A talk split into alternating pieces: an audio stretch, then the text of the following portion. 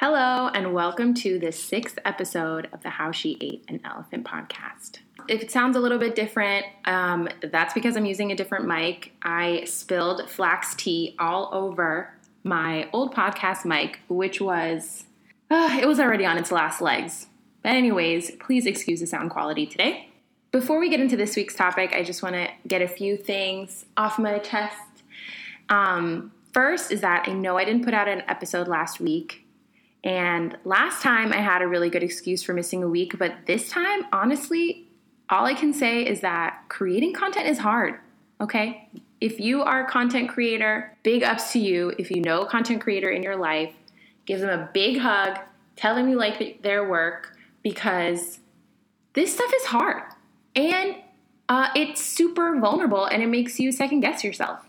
And I'm not even using my real name, so I, I honestly can't even imagine. Okay, so last week's episode was Be Aware That It's Not About You, featuring Roxanne. Shout out to Roxanne, thank you. Um, and it was focused on the situations that we make about ourselves that are not really personal, and we either miss opportunities to be good friends or we can actually hurt other people and I've been thinking about it a lot about different little situations every in your everyday life um, where you can make things about yourself, and then also like big monumental occasions to be there for someone that you can really miss, and it will actually you can remember it, and the other person will remember it. So I gave the example of my friend. I think I called her Person B in the last episode. I'm gonna get better on creating names for my stories later. But um, I actually have a similar story that I want to share. I went to school in Montreal and I ha- was in a relationship during that time. And I remember one time me and my boyfriend were on the metro and it was late at night and we were being kind of cuddly and affectionate. And this woman sitting across from us in the train car said, um, You know, you guys really warmed my heart today. You know, you just look so in love, and I'm really happy to see you. Um, you make me think of me and my husband. And then, you know, I said thank you, and I, I thought that was really sweet of her to say. And then I asked her, you know, are you going home to your husband now? And she she kind of looked like maybe my mother's age, and she was so cute. You know, she was like the kind of woman who you would think would see at a um, at a market you know, like at a farmer's market with her reusable bag and her like eclectic jewelry. And she just looked like she was like a grandmother who'd make like ginger tea for her grandkids. You know what I mean?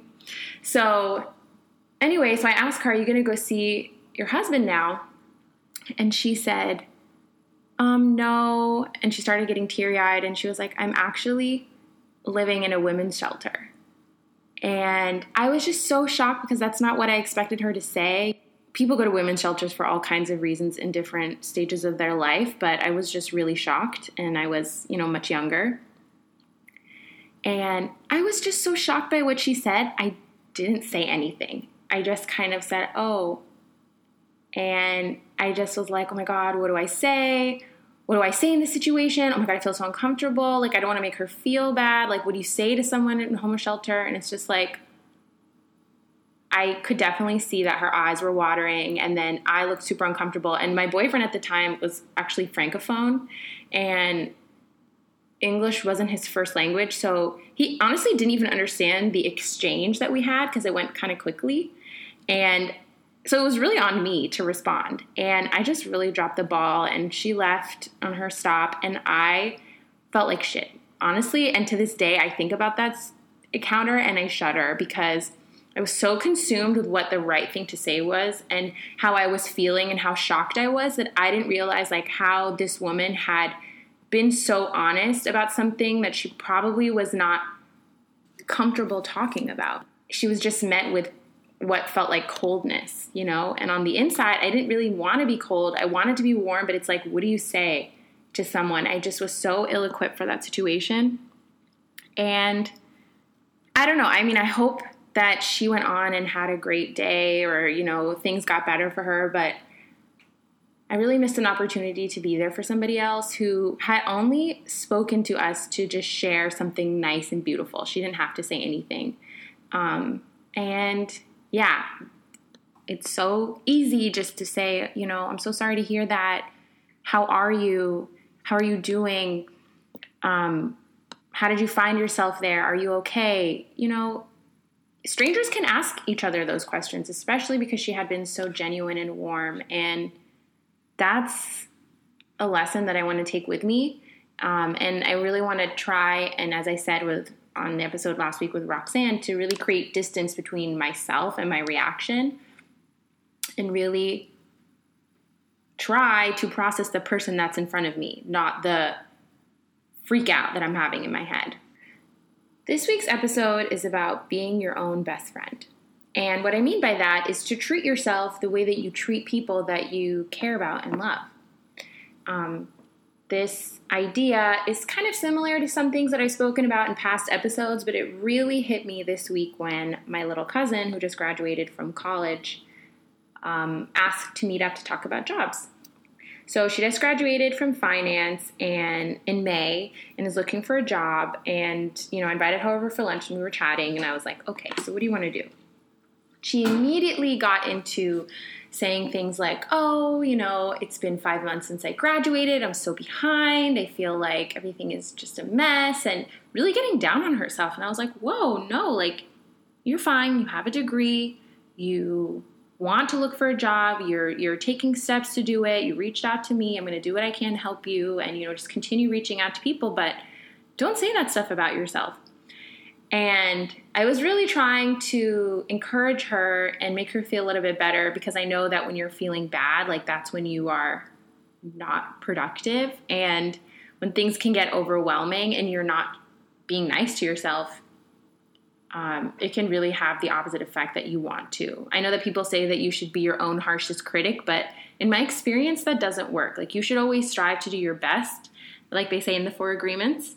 But every day, your best looks different. And if you encourage yourself, you're probably going to get more out of it than if you wake up every day being frustrated. So, I'm not saying that that's what she was going through, but it really made me think because I was really trying to make her feel better and boost her up and say you have so many skills, you're so good at this and that and you know you're going to be fine. And it just came so easy to me and I just wonder why when we're talking to ourselves we don't have the same tone of voice. I know that for me, I've been trying, but it's kind of hit or miss from day to day. And at some point, I was giving her some advice that was like, okay, well, you know, now's your time to explore if you truly want to do finance since that's what you studied. But, you know, you have time, like, be an assistant, learn photography, sell the skills that you have. If you speak different languages, you know, tutor those languages, tutor kids in math and science. There's so many different things that you can do to make money on the side that will really expose you to your true interests and not to be married to the name of the degree that you earned. Because honestly you made that decision in your when you're 18 maybe you switch it up once or twice but at the end of the day you made that decision when you were very young and you're allowed to change your mind. I mean there's a lot of skills that you learn in school that are transferable. You know all of the clubs and other things that are interesting to you i mean can go in that direction. So anyway i'm here telling her all these different things that she can try.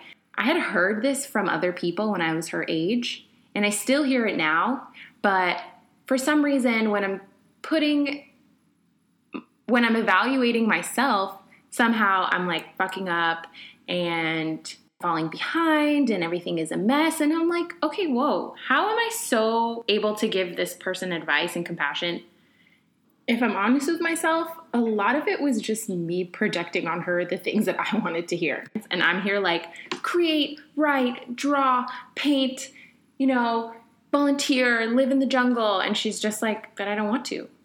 you know? I'm like, okay, stop projecting on other people and just take your own damn advice. Okay? On one hand, I have been making the effort to treat myself better, but there's always room to grow. For example, you know, if I wake up late, don't be like, oh, you're the worst. Like, you just ruined the whole day. It's like, okay, no, I really didn't. But if I keep feeling this way, then I will ruin the whole day.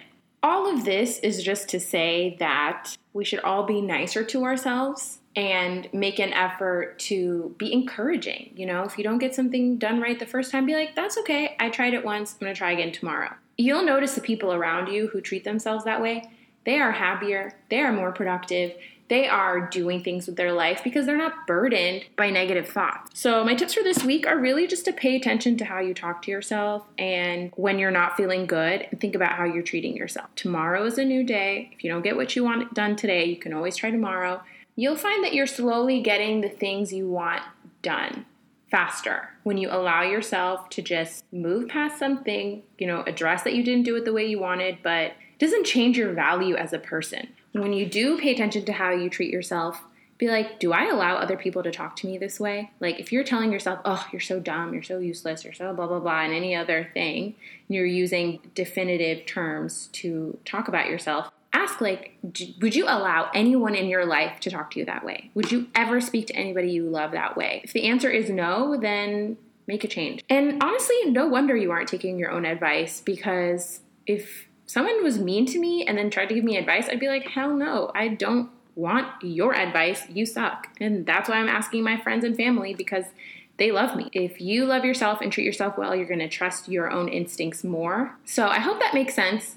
Before we go, we're going to talk about the book of the week. Last week's book of the week was When a Man Falls from the Sky by Lesley Nneka Arimah. It's a sh- collection of 12 short stories in her debut book. I listened to the title story in LeVar Burton Reads podcast, which I linked in last week's show notes. I have a confession, I did not finish it.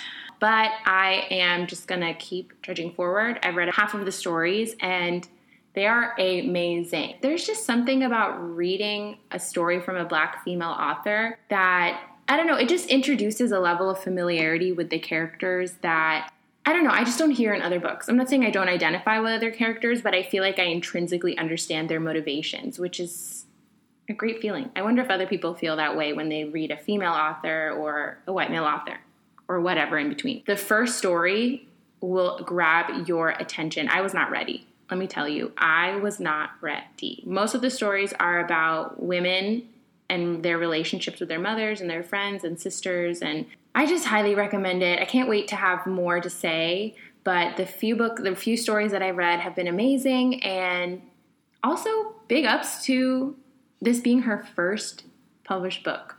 Okay, guys, thanks for listening. Please go ahead and subscribe and share and rate this podcast on iTunes or wherever you listen to it. Listenership has been growing. So I think I've officially passed the mark of me knowing everybody who listens to this podcast. That's awesome. Thank you so much for your support, and we'll talk next week.